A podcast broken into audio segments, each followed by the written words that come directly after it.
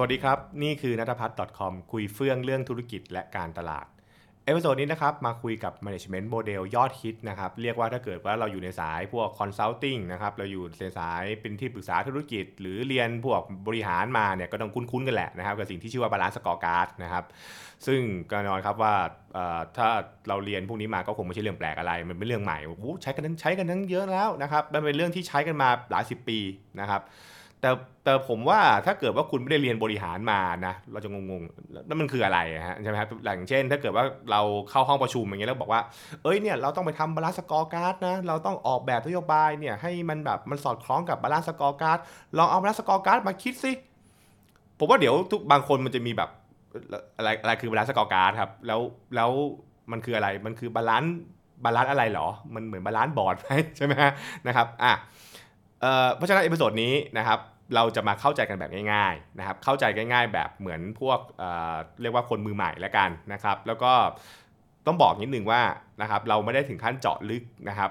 มันอาจจะเรียกว่าเป็นการเข้าใจ concept ก่อนนะครับ ถ้าเกิดว่าใครสนใจก็ไปอ่านข้อมูลเพิ่มเติมต่อได้ มันหาไม่ได้ยากนะครับ แต่ว่าเราหยิบมาเล่าเพื่อให้ธุรกิจนะครับที่อาจจะเป็นธุรกิจขนาดเล็กขนาดกลางอะไรเงี้ย เป็นต้น เราอาจจะไม่ได้มี consult ของเราเองใช่ไหม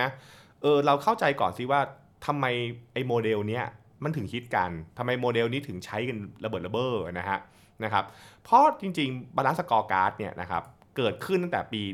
1992 นะนะฮะคือมันเก่ามากนะครับนะฮะแต่มันใช้กันถึงทุกวันนี้นะครับ คือทุกวันนี้เนี่ยบริษัทที่เป็น consulting firm ใหญ่ๆก็ยังใช้กันอยู่นะครับ แล้วก็บริษัทที่ถ้าเกิดว่าทำงานพวกแบบบริษัทข้ามชาติอะไรอย่างเงี้ยนะครับ จะมีการพูดถึงอยู่บ่อยๆมากด้วย คุณไปเรียนเรียนพวก management เนี่ยก็ต้องไปผ่านเรื่องพวกนี้มานะครับทำไมมันถึงฮิตขนาดนั้นนะครับอะต้องบอกงี้ก่อนเราเราเราก็จะเล่าประวัติมานิดนึงนะครับ Balanced Scorecard เนี่ยนะครับเกิดขึ้นในปี 1992 นะครับ ในบทความนะครับ The Balanced Scorecard Measures That Drive Performance นะครับ เขียนโดย Robert S. Kaplan นะครับ แล้วก็ David P. Norton แต่เวลาเขาเรียกเขาเรียกว่า Kaplan and Norton นะนะครับเขาจะเรียกอย่างนี้กัน มันเป็นบทความที่จุดกระแสของสิ่งที่ชื่อว่า Balanced Scorecard จนทำให้บริษัทใหญ่ ๆ นะครับ ทั่วโลกนะครับ บอกว่าเฮ้ยเราต้องเอา Balanced Scorecard มาใช้ มันเป็นสิ่งที่ควรจะเป็นมากๆทำไมมันเกิดอะไรขึ้น ด้วยหัวใจของ Balanced Scorecard เนี่ยนะครับมันเกิดขึ้นมาจากแนวคิดสำคัญอันหนึ่งซึ่งผมว่าแนวคิดนี้มันดีนะนะครับแนวคิดที่ว่าเนี่ยมันคือว่า คุณวัดผลอะไรอะคุณก็ได้อย่างนั้น what you measure is what you get คือคือมันเป็นเหมือนสิ่งที่สะท้อนกันนะ คือว่าถ้าเกิดธุรกิจเนี่ยโฟกัสกับการวัดผลเรื่องอะไร ธุรกิจก็จะทำสิ่งนั้นอะมันก็เป็นสิ่งที่มันเหมือนก็เป็นเป็นสิ่งที่มันอ่าเรียกว่ากลับไปกลับมานะ อย่างเช่น ถ้าเกิดเราวัดผลว่าธุรกิจเราเนี่ยให้โฟกัสกับการวัดผลในเรื่องกำไร เพราะฉะนั้นโดยธรรมชาติฮะเราก็จะทำทุกวิธีทางให้กำไรมันเยอะถูกปะเราก็ให้กำไรกำไรมันสูง เพราะเรากำลังวัดผลเรื่องกำไรเป็นหลักใช่ไหมฮะแต่ถ้าเกิดเราไปวัดผลบอกว่าเฮ้ยเราต้องการวัดผลเรื่องความสุขของพนักงาน วิธีการธุรกิจจะเปลี่ยนไปเลยนะฮะวิธีมันมันมันเหมือนที่เราเราพูดกันเป็นเหมือนพูดสนุกสนุกนะแต่มันจริงๆนะมันเรื่องนี้มันสำคัญนะคือ ความสำเร็จของธุรกิจวัดกันตรงไหนใช่ไหมวัดกันเรื่องของอความสุขของพนักงาน เราจะคิดอีกแบบนะฮะ เราจะออกแบบธุรกิจอีกแบบหนึ่งเลย เพื่อให้พนักงานเรามีความสุขถูกป่ะใช่ไหมฮะ แต่ถ้าเกิดเราบอกว่าเราต้องการทำาธุรกิจเพื่อให้ได้กำไรเยอะสุด เราก็จะคิดอีกแบบหนึ่งนะครับ อ่า ซึ่งเรื่องเนี้ยนะครับ แล้วแล้วไอ้ Balanced Scorecard มันเกิดกันมาทำไม เพราะว่าก่อนที่ Balanced Scorecard จะเกิดขึ้นเนี่ยนะครับ ธุรกิจเนี่ยจะโฟกัสกับสิ่งที่เรียกว่า finance ก็คือต้องการให้ได้เกิดประโยชน์สูงสุด ด้านการเงินไงก็คือได้เงินเยอะนะฮะกำไรเยอะผู้ถือหุ้นได้อ่าเรียกว่าปันผลเยอะ ๆ อะไรประมาณนี้เป็นต้นใช่ไหมครับบริษัทมีมูลค่ามากขึ้นอะไรประมาณนั้นนั่นคือนั่นคือสิ่งที่ธุรกิจมักจะไปโฟกัสกันนะครับ ซึ่งเอ่อไม่ได้ผิดอะไรนะคือมันคือมันก็ไม่ได้ผิดหรอกแต่ว่า เราจะเห็นภาพว่าเมื่อคุณโฟกัสกับด้านการเงินมากเนี่ยบางครั้งเนี่ยทำให้เราไม่เห็นประเด็นอื่น ๆ หรือไม่ได้เตรียมพร้อมบางอย่าง ไม่เตรียมพร้อมบางอย่างไว้สำหรับสิ่งที่ชื่อว่าอนาคตอะไรเป็นต้น หรือเราอาจจะพลาดพลั้งนะครับในการที่จะมองบางอย่างไป เพราะเราไปโฟกัสกับสิ่งที่ชื่อว่ากำไรไงไปโฟกัสกับสิ่งที่ชื่อว่าตัวสุดท้ายแล้วเนี่ยปีนี้ได้ยอดขายเท่าไหร่กำไรเท่าไหร่ใช่ไหมครับ Balanced Scorecard ก็เลยถูกขึ้นมาแล้วก็บอกว่า เพื่อให้มันสมดุลเนี่ยถึงเอา balanced เนี่ยฮะนะฮะ scorecard ที่ว่าเนี่ยนะครับใน Kaplan แล้วก็ Norton เนี่ยนะครับเขาก็เลยเสนอว่าจริง ๆ มันมีควรมี 4 เรื่องนะ มี 4 เรื่องที่เราจะควรโฟกัสกันนะครับก็คือ customer perspective คือหมายความว่า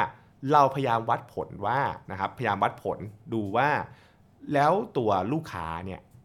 มองธุรกิจเราเป็นอย่างไรนะฮะก็คือแบบว่าลูกค้าเนี่ยพึงพอใจกับธุรกิจไหมลูกค้า happy กับมันไหมนะครับ ซึ่งเดี๋ยวก่อนนะ เราต้องเราต้องแยกกันนะ ลูกค้าซื้อของไม่ได้ว่า happy นะ ลูกค้าซื้อของอาจจะไม่ happy ก็ได้ แต่มันจะเกิดขึ้น เพราะว่ามันเป็นอ่าเรื่องแบบเป็นเงื่อนไขอะไรบางอย่างเป็นต้นใช่ไหมครับ หรือการที่ลูกค้าซื้อสินค้าวันนี้ มันอาจจะไม่ได้มองเราแบบที่เราอยากให้เขามองก็ได้ใช่ไหมครับ เพราะฉะนั้นคือก็ต้องเป็นการถามว่าลูกค้ามองเราอย่างไรใช่ไหมฮะนะครับแล้วเช่นเดียวกันเองก็ต้องถามตัวว่าเออแล้ว แล้ว company อะนะครับก็คือ company internal perspective คือ แล้วมุมมองธุรกิจของเราเนี่ยนะครับคือฝั่งเราเองเนี่ยนะครับเรามีความเก่งเรื่องอะไร เรามีศักยภาพเรื่องอะไรบ้างนะครับ เรามีความสามารถอะไรบ้าง ที่จะไปทำให้ลูกค้าพึงพอใจใช่ไหมก็คือง่ายๆครับมันมันก็คือแกนนั่นแหละว่า เมื่อเราเข้าใจว่าลูกค้าเนี่ยนะครับมองเราเป็นอย่างไร ลูกค้าคาดหวังอะไรจากเราใช่ไหมฮะแล้วเรามีศักยภาพในการสร้างนะครับ สิ่งที่ไปสนองความต้องการนั้นได้หรือไม่นะครับอันนั้นคือสิ่งที่เรียกว่า company internal perspective อันที่ 3 คือ แล้วในอนาคตเนี่ยเราจะยังสร้างสิ่งนั้นต่อไปได้หรือไม่ เราจะสามารถทำให้มันดีขึ้นได้หรือไม่ เพื่อให้เรายังสามารถ เพื่อเราจะยังสามารถนะฮะเราจะสามารถส่งมอบคุณค่า หรือส่งมอบสิ่งที่ลูกค้าต้องการเนี่ยได้เรื่อยๆ คือลูกค้าก็แฮปปี้มากขึ้นแฮปปี้มากขึ้นไปเรื่อยๆใช่ไหมครับตัวอย่างเช่น ถ้าเกิดเราบอกว่า บริษัทของเราเนี่ยต้องการที่จะเน้นการส่งมอบประสบการณ์ ชั้นเลิศนะครับ เช่นความสุข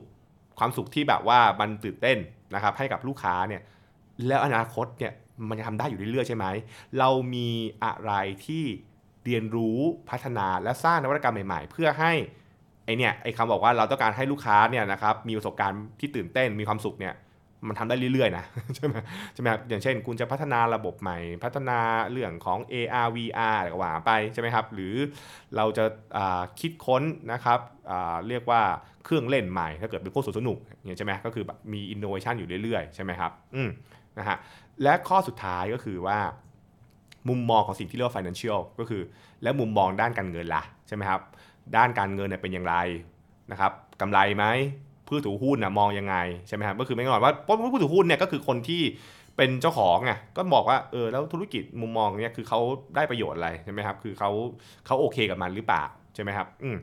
เพราะฉะนั้นเนี่ยมันก็จะเกิดเนี่ยนะครับสมุมมองนี่แหละนะครับลูกค้ามองอย่างไรนะครับภายในองค์กรนะครับมองอย่างไร เรื่องของนวัตกรรม เรื่องของการพัฒนามองอย่างไร และสุดท้ายก็คือ แล้วในมุมมองด้านการเงินมองอย่างไรบ้าง ก็สีข้อนี่แหละนะครับ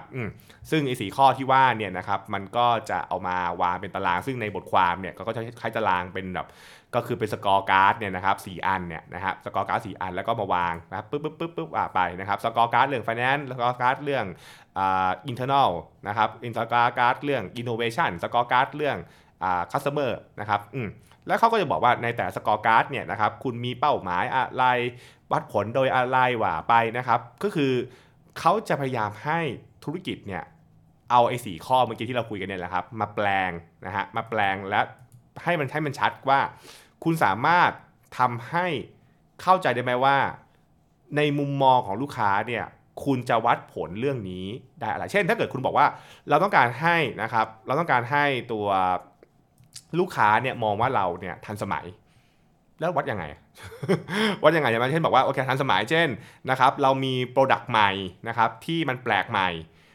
อ่าแล้ววัดยังไงก็บอกเช่น เราดูเรื่องยอดขายยอดขายจากสินค้าคือเราต้องเราต้องการดูว่ายอดขายสินค้าที่เป็นสินค้าใหม่เนี่ยนะครับเป็นกี่เปอร์เซ็นต์ของยอดขายทั้งหมดหลายคนบอกว่าแล้วทำไมไม่ไม่ไม่ดูว่าเราออกสินค้าใหม่ล่ะ เพราะการที่เราออกสินค้าใหม่ไม่ได้แปลว่าลูกค้าจะมองว่าทันสมัยนะ ลูกค้าจะมองว่าทันสมัยก็ต่อเมื่อลูกค้าเนี่ยนะครับเช่นซื้อสินค้าเราแล้วใช่ไหมถูกปะอันนี้ก็จะเป็นเห็นการวัดผลที่มันจับต้องได้มากขึ้น เพราะเพราะเลี่ยงการที่เราจะคิดเองเออเองนั่นแหละใช่ไหมครับอืมหรือถ้าเกิดเราบอกว่าบริษัทเรานะครับถ้าฝั่งภายในยังไงเราบอกว่าภายในคือต้องการเช็คว่านะครับธุรกิจของเรามีศักยภาพนะครับในการที่จะเรียกว่าแข่งขันกับคู่แข่งมากน้อยขนาดไหน ก็อาจจะดูเล่นเรื่องขีดความสามารถในการผลิตต่างๆ เทียบกับคู่แข่งใช่ไหมฮะ ถ้าเกิดในเรื่องของ innovation เราต้องการบอกว่าเราต้องการเป็น tech leader นะครับ เป็นผู้นำด้านตลาดเทคโนโลยีต่างๆ เขาก็ถามบอกว่าโอเคแล้วแล้วคุณมีอะไรมาวัดล่ะใช่ไหมครับ เพราะฉะนั้นเนี่ยพวกนี้มันก็คือเป็นเป็นเหมือนการแตกภาพที่มันเป็นภาพกว้าง ให้เป็นเป็นภาพย่อย และเป็นภาพย่อยที่ละเอียดมากขึ้นเพื่อให้ธุรกิจเนี่ยสามารถบอกตัวเองได้ว่า เออแล้วฉันจะวัดผลอย่างไรนะครับกับไอสิ่งพวกเนี้ยเพื่อให้เราสามารถเข้าใจมากขึ้นว่า ณตอนนี้สถานการณ์ของบริษัทเราอยู่ตรงไหนอยู่ตรงไหน มันโอเค มันไม่โอเคอะไรนะครับ เพราะถ้าเกิดว่าเราเราลองมองย้อนกลับมาไอ้สี่ข้อนี้สำหรับผมนะผมว่าในความหมายจริงมันดีมากนะอันนี้อันนี้คือเราจะเริ่มเราจะเริ่มคุยอย่างนี้นะครับว่า ถ้าเป็นธุรกิจขนาดเล็กขนาดกลางเนี่ย เราไม่ได้เป็นพวกบริษัทแบบใหญ่แล้วเราไม่ได้มี consult อย่างเงี้ยคำถามคือคุณแก่ครับแล้วเราเราจะรู้เรื่อง Balanced Scorecard ทำไมหัวใจสำคัญของ Balanced Scorecardในมุมมองผมนะ ผมจะบอกในมุมมองผมเลย มันคือกำลังพูดถึง 4 มุมสำคัญ ที่ธุรกิจเนี่ยต้องรู้ว่าเราสามารถประเมินมัน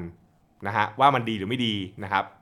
อะไรได้บ้างนะฮะนะครับคือเราอาจจะไม่ได้เก่งเรื่องของการตั้งเป้าให้มันชัดเจนมาก แต่อย่างน้อยคือ อย่างน้อยคือคุณก็ต้องระลึกอยู่ในสี่ข้อนี้แหละนะครับหนึ่งเรายังดูดีในสายตาลูกค้าใช่หรือไม่นะฮะเราดูดีในสายตาลูกค้า และลูกค้าเนี่ยมองเราในแบบที่เราอยากให้เป็นใช่หรือไม่ใช่ไหมและการที่เราจะให้ลูกค้าเนี่ยมองเราแบบนั้น ตัวบริษัทเราเนี่ยมันมีศักยภาพมีทรัพยากรเพียงพอในการสร้างสิ่งเหล่านั้นใช่หรือไม่ใช่ไหมฮะเออมันก็คือแบบว่าเรามีเรามีทรัพยากรไหมเรามีกระบวนการยังไงเพื่อทำให้สิ่งเกิดขึ้นขึ้น คำถามต่อมาคือแล้วมันจะเป็นอย่างนั้นต่อไปเรื่อยๆในอนาคตใช่ไหมจะทำให้ดีขึ้นได้หรือเปล่าใช่ไหมครับก็คือฝั่งอินโนเวชันนั่นแหละ เพราะว่ามันคือมันคือการมองไปถึงอนาคตได้ว่า วันนี้ลูกค้าเราเนี่ยมองเราเป็นแบบนี้ เพราะสิ่งที่เรามีในวันนี้ไงแต่ในอนาคตลูกค้าอาจจะไปมองแบบนี้ก็ได้ เพราะฉะนั้นเราจะต้องทำให้มันดีขึ้นเรื่อยๆ เพื่อให้ลูกค้ายังมองเราแบบนี้อยู่เรื่อยๆถูกไหมฮะและข้อสุดท้ายคือแล้วทั้งหมดนี้กำไรอยู่ใช่ไหม ทั้งหมดนี้ก็คือยังอยู่ได้ใช่ไหมฮะ finance คือ finance ก็คือแบบว่า cash flow ยังอยู่ได้เป็นต้น เพราะฉะนั้นเนี่ยสี่ข้อเนี่ยมันก็สามารถเป็นการมองที่สมดุลเนี่ยก็คือคือในมุมมองของแคปแลนกับนอตันเนี่ยเขาก็บอกว่านะครับสี่อันเนี้ยมันจะเป็นเหมือนสมดุลสำคัญที่ธุรกิจเนี่ยควรจะมีไปด้วยกันนะฮะควรจะมีไปด้วยกันเพื่อเพื่อให้ธุรกิจมันยั่งยืนอะถูกป่ะฮะมันจะเห็นกูจะเห็นว่าโอเคถ้าเกิดว่า ลูกค้ามองอย่างไร คุณก็ต้องมี resource และคุณก็ต้องทำให้มันต่อเนื่องใช่ไหมฮะแล้วคุณก็ต้องทำให้หมดแล้วกำไรด้วยใช่ไหมครับทุกอย่างมันก็จะสัมพันธ์กันนั่นเอง อันนี้ก็คือเป็นหลักการนะครับของ Balanced Scorecard นั่นแหละ เพราะฉะนั้นผมผมไม่ได้บอกว่าเอ้ยเดี๋ยวเราจะไปกรอกยังไง เราจะไปเขียนยังไง ซึ่งอันนั้นเป็นเป็นเป็นพวก advance นะเขาจะไปเรียนกันบอกว่าเฮ้ยต้องเขียนแบบนี้ต้องวัดผลแบบนี้อะไรอย่างนี้เอางี้ถ้าเกิดว่า ถ้าเกิดว่าคุณอยากทำเพิ่มเติมคุณไปศึกษาเพิ่มเติมไปได้ครับ มันก็มีหนังสือให้อ่านเพิ่มเติมนะนะครับแล้วเกิดว่าใครอยากอ่านบทความเนี่ยนะครับจริงๆ แล้วบทความนี้ก็อ่านฟรีนะอยู่ใน Harvard เนี่ยนะครับไปอ่านเพิ่มเติมได้ แต่ในฐานะที่เป็นเจ้าของธุรกิจขนาดเล็กหรือขนาดกลาง ผมก็บอกธุรกิจว่าก็มอง 4 ข้อเนี่ยไอ้มองไอ้เนี่ยนะครับไอ้สี่สี่มุมสำคัญเนี่ยนะครับ customer perspective company internal innovation และ and learning แล้วก็ financial ไว้ มองว่า เป็นนะครับมุมสำคัญให้คุณพิจารณานะครับว่าธุรกิจของคุณทำเรื่องนี้ได้ดีแค่ไหนอะไรอย่างไรนะครับ เพราะถ้าเกิดว่ามันมัน balance ไงนะถ้ามัน balance ธุรกิจเราก็มีโอกาสที่มันจะอยู่ได้ใช่ไหมนะครับมันก็มันก็สามารถที่จะเรียกว่าไปต่อได้เรื่อยๆเรื่อยๆนั่นเองนะครับมันเป็นการสำรวจเราแล้วแหละนะครับอืเพราะฉะนั้นอันนี้คือหัวใจสำคัญนะครับ เพราะอะไร เพราะผมก็เจอหลายบริษัทนะครับที่กรอก Balanced Scorecard ดีมากครับ แต่ทำแล้วคนละเรื่องเลย เพราะฉะนั้นคือบอกหัวใจสำคัญไม่ใช่การกรอกให้เต็ม หัวใจสำคัญไม่ใช่การกรอกไอไอตารางเนี่ยนะฮะไอไอตารางรูปเนี้ยนะครับ ให้มันครบครบนะฮะมันไม่ใช่มันไม่ใช่การกรอกให้ครบครบมันคือการเข้าใจ มันคือการเข้าใจว่าไอธุรกิจของเราเนี่ยมันอยู่ได้มันอยู่ได้ยังไงใช่ไหมครับอืมอันนี้ก็เป็นเป็นกู๊ดนะเพราะว่ามันเขาเขาบอกว่าหัวใจส ประโยชน์สำคัญที่สุดของการทำ Balanced Scorecard คือทำให้ผู้บริหารเนี่ยสามารถโฟกัสได้นะครับโฟกัสได้ว่าในแต่ละในแต่ละ area เนี่ยนะครับมันมันมีเรื่องอะไรบ้าง แล้วก็คุณก็จะเห็นว่าเมื่อคุณโฟกัสไปแต่ area ปุ๊บเนี่ยมันทำให้เกิดการเป็นกลยุทธ์ที่มันชัดเจน ว่าเราจะทำกลยุทธ์อะไรเพื่อมาตอบเรื่อง finance ทำกลยุทธ์อะไรเพื่อมาตอบเรื่อง innovation ทำกลยุทธ์อะไรเพื่อตอบเรื่องของภายในใช่ไหมครับ การสื่อสารก็คุยกันง่ายขึ้น แล้วก็เรียกว่าชัดเจนมากขึ้นไม่เปะปะ นั่นเองครับอืมนะฮะนี่คือสิ่งที่เราเล่าสู่กันฟังแล้วกันนะครับ กับเรื่องของ Balanced Scorecard นะครับมันยาวนิดนึงนะฮะแต่ว่าส่วนตัวผมมันเป็นเรื่องที่ดีควรจะรู้และควรเข้าใจนะครับไม่ว่าคุณจะเป็นธุรกิจขนาดเล็กขนาดใหญ่ก็ตามมันเอง ศึกษาเพิ่มเติมต่อได้นะครับ เดี๋ยวผมจะแปะลิงก์นะครับ แปะลิงก์ไอตัวเรื่องบทความนี้นะครับ ไว้ในเรียกตัวว่าตัว description นะครับ ไม่ว่าคุณจะฟังผ่าน podcast หรือจะดู YouTube หรือ Facebook ก็ตามนะครับ โอเคนะครับ นั่นก็คือสิ่งที่เอามาแลกเปลี่ยนใน episode นี้นะครับ ของนัทพัฒน์คอมคุยเฟื่องเรื่องธุรกิจและการตลาดครับ และติดตามกัน episode หน้านะฮะว่าจะหยิบเรื่องไหนคุยกันอีกสำหรับวันนี้ สวัสดีครับ